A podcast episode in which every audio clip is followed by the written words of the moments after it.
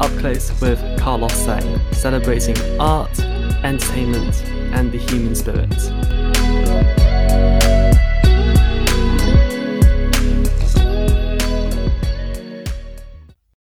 Um, welcome to a brand new season of Up Close with Carlos Sang. Um, for my first episode, I'm so excited to be having one of my favourite actors with us joining. Um, he is about to open a brand new play at the Royal Court Theatre by Alistair McDowall. I am so thrilled to be joined by Fisayo Akinade. Uh, welcome to the podcast. Hi, thank you for having me. Thank you. Um, yeah, so you were last at the Royal Court for Pigs and Dogs back in 2016. Um, how does it feel to be back at the Royal Court like nearly five years later? Um, it feels really lovely. Um, it's such a nice place to work, and I've wanted to do a play here, like a full length play here for um, years. So it's really lovely to be back, and especially um, on this play because I think it's a very special um, thing that Ali, uh, Alistair McDowall, has written. So yeah, I'm thrilled to be back. Absolutely. Um, yeah, this is your third time at the Royal Court. Um, so I was wondering, like, why do you think like this theatre has become such a beloved institution among theatregoers? Um, I think they really push the boundaries of what theatre can be. Um, I also think it's like a, a, an inherently theatrical space. I think a lot of their plays don't really lend themselves to naturalism, you know. Um, there's always something slightly off kilter about the plays they put on, which I think is really interesting. And I think it draws a different crowd. I think a, a, a more varied cloud, crowd than, than kind of most theatres in London. Um, and because all the plays are new, there's always like new perspectives being sort of unearthed with every show. They're not always successful, but they're always new. You know, they're always trying to explore something new and different, which I think is really exciting. Definitely. And of course, there's been a lot of speculation around the globe, you know, following the success of X and Pomona. Um, mm. What was it about this script which really drew you to this project and to your character? Um, I think it was, I, I read it out loud to my partner like a novel. so in the first, um, so within the first five pages, I was like, oh, this is interesting. And uh, I don't want to give anything away, but something happens um, which which uh, uh, completely sort of shatters what you believe of the play. So it sort of establishes itself as one thing and then becomes something like completely different. So it was that it was it tapped into a very geeky side of me that um, that uh, loves. I really love it when there's things in a play and you can be like, oh my god, that links to that bit and that's because of this. And so there was loads of that in it, which was really exciting and also the opportunity to work with Alistair, work with Vicky, and um, play uh, multiple characters was also uh, quite enticing. Oh wow. Um, yeah, I guess also, you know, one of the privileges of doing new material is having the privilege of having the playwright around as well. So I was wondering, you know, whether you could talk about, you know, the collaboration process between you and the cast, but also with um, the director Vicky Featherstone and also having um, McDowall in the room as well. Like what's that process like? Um, it's it's hands down one of the nicest rehearsal rooms I've ever been in. It's it's unbelievable. It's just the warmest, friendliest room and environment. Um, and obviously, it's only a cast of four, so it's me, uh, Ria, Rakie, and Tig. And you couldn't ask for like better actors to work with and better people to be surrounded by. They're all just brilliant and lovely. Um, and Ali, I feel like Alistair's like the universe's like gift to me. like he's literally like my ideal playwright. Like we we we we have a lot of similarities, and um, I just think he's brilliant, and he has like a huge capacity for empathy, which I just think is amazing. And um, and then Vicky is just, I don't think I've met an artistic director like her. Mm-hmm. She is really um, she's really about the work and really about the people.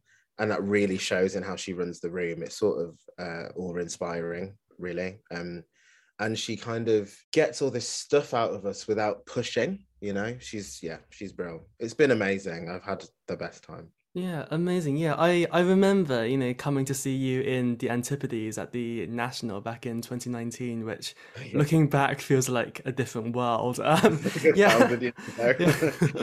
yeah i mean yeah it's been yeah it's been a while. So um how how do you feel about performing for a live audience again as well I'm really excited because obviously, you know, 2020 was a, a disaster for theatre um, in a lot of ways. But also, um, what was really lovely was that I got to do a lot of screen work in that time, and that was like really, really lovely. I was able to still work, and you know, I, I consider myself very lucky because I know that wasn't the case for a lot of people.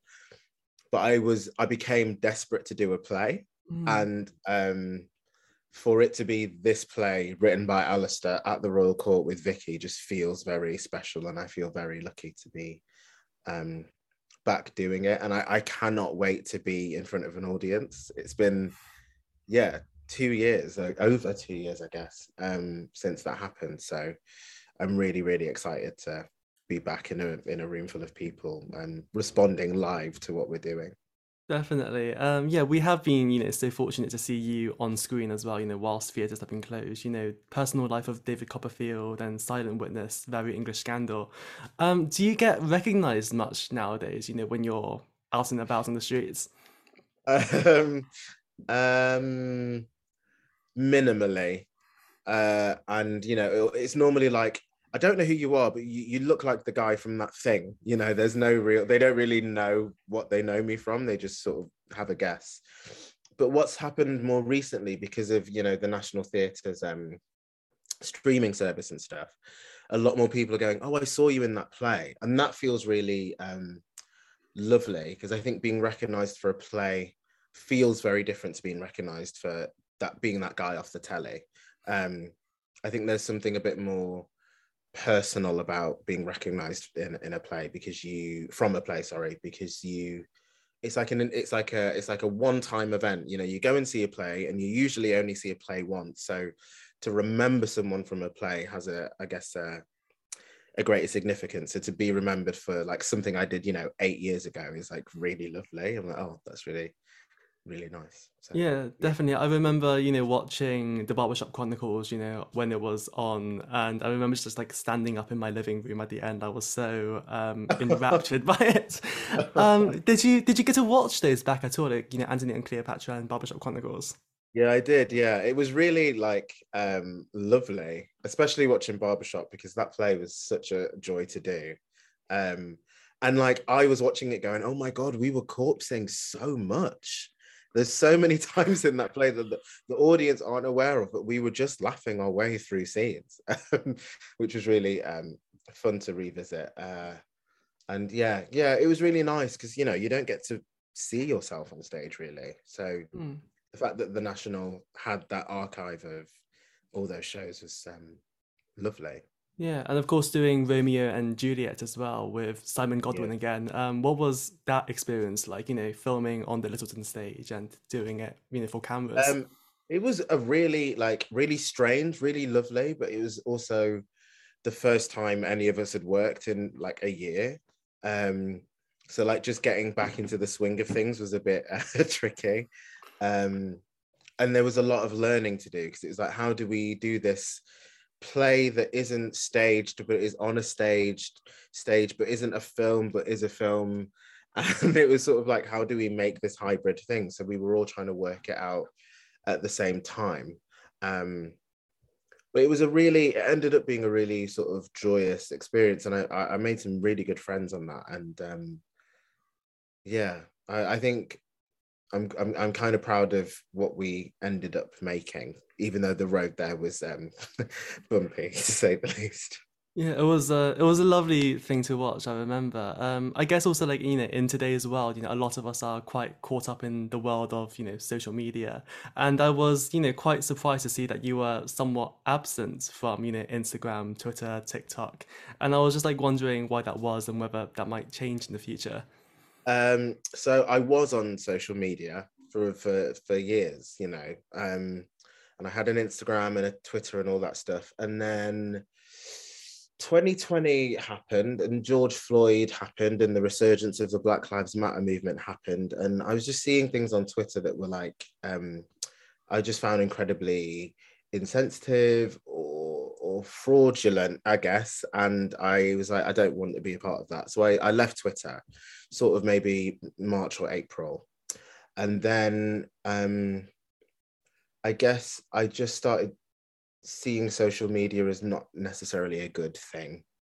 And a lot of the reason I was on there was like promotion and stuff like that. And yes, like catching up with friends, but then you realize that the, these people that you're trying to impress or um, trying to show how busy you are by working and whatnot, they're not your, your friends. You're not going to call them at 2 a.m. with your problems and they don't know your sister's name or, um, you know, like they don't remember your birthday or whatever it is, you know. And um, I found that there was a lot of um, activism that was happening that didn't go beyond sharing posts.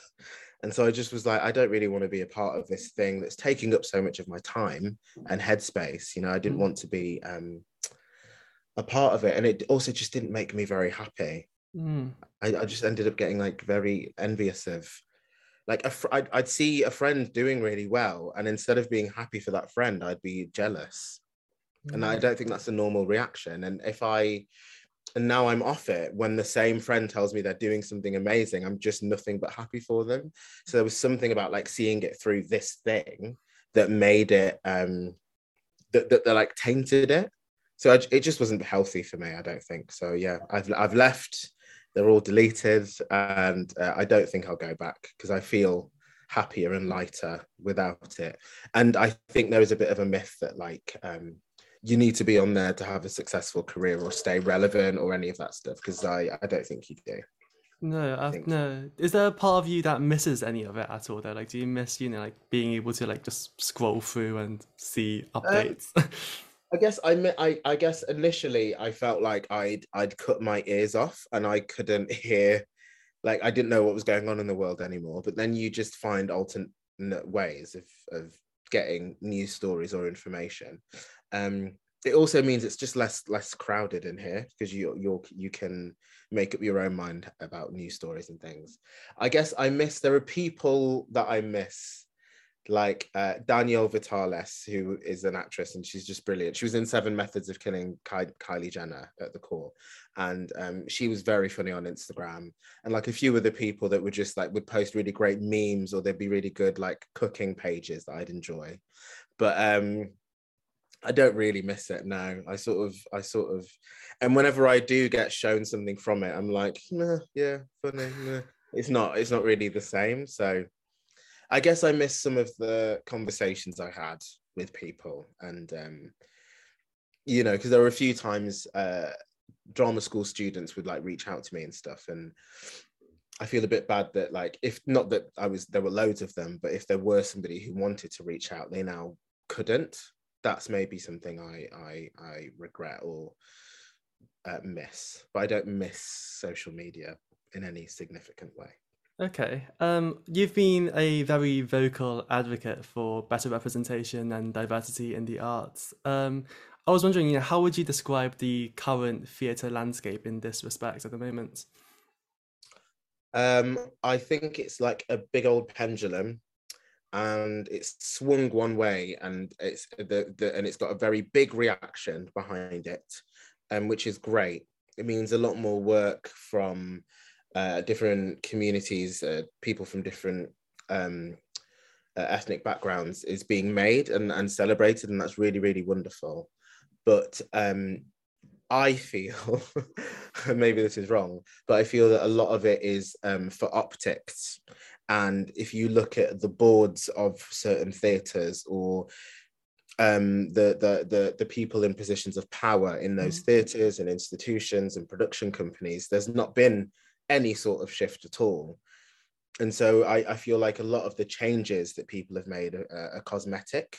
They're not actually um, doing the work in the way they, they say they are. They're sort of um, uh, uh, doing it in a sort of like in a facade way, which means that they are not really having to address the things that have led theatre to be what it is today.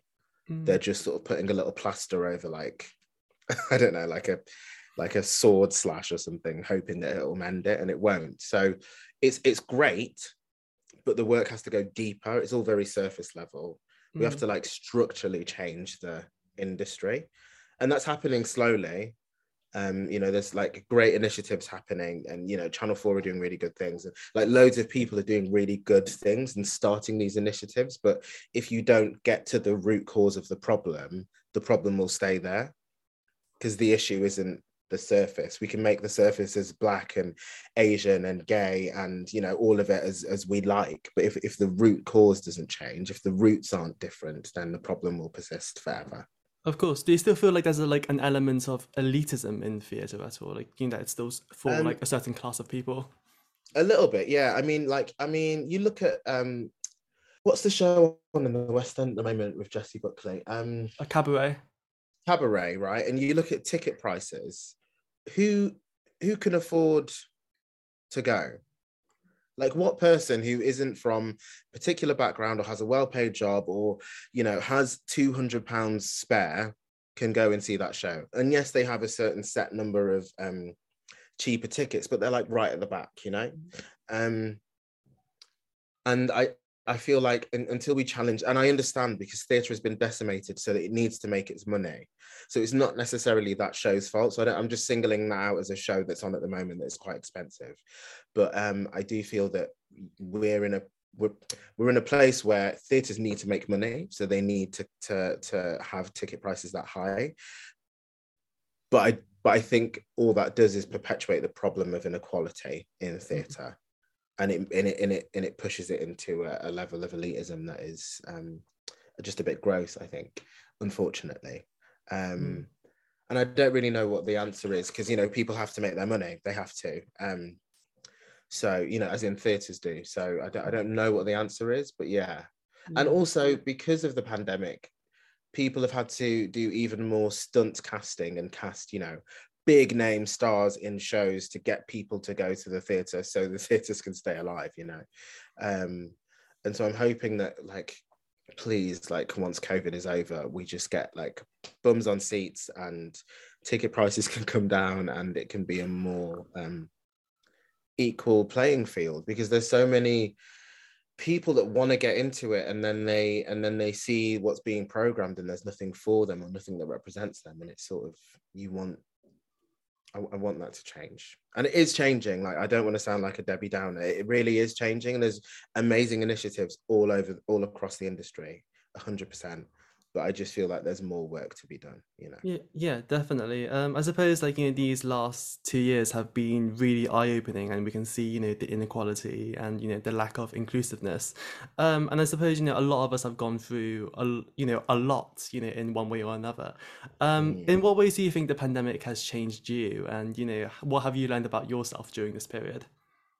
I think I've just matured a lot, um, and I take less. Um, I take less uh, nonsense from people, I suppose, um, and that I'm. Uh, I, I I've I've learned to value my own voice a lot more, and I have an appreciation for um, honesty from the people I choose to surround myself with, um, and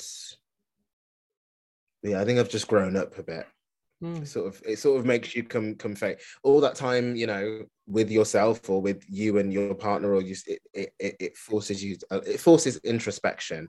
And so I've had, I think I've gone through quite a, a, a big uh, uh, emotional and mental growth spurt. Amazing. I mean, yeah, you've you've had you know a remarkable career, you know, on stage and on screen. You know, doing Shakespeare at the National and the Globe, and you know, also working with Russell T Davies on a number of projects as well. Um, where do you hope your post-COVID career takes you?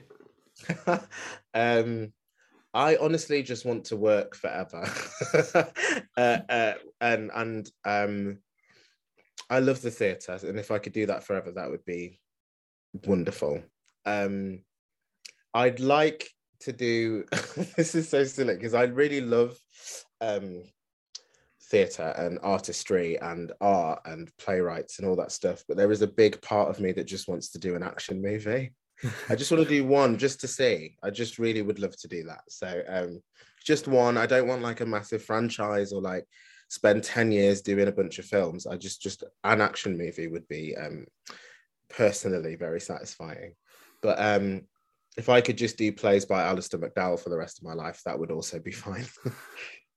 Amazing. Um, have you had the chance to see much theatre yourself? You know, since theatres have opened, um, have you been? Yeah, about? yeah. So I saw um, "Is God Is" at the at the court um, recently, which is probably the best thing I, have seen um, since since I started going back to the theatre. It was just excellent. Um, it's a really like well written play, and Tamara Lawrence and um, Adelayo Adedayo were in it, and it, they were just like sublime. And Celia Noble, it was it was really really excellent. Um, so yeah, and I'm just hoping, and it was a good crowd as well. You know, like theatres are, it's coming back. So yeah, I've I've I've enjoyed some of the theatre I've seen. Yeah.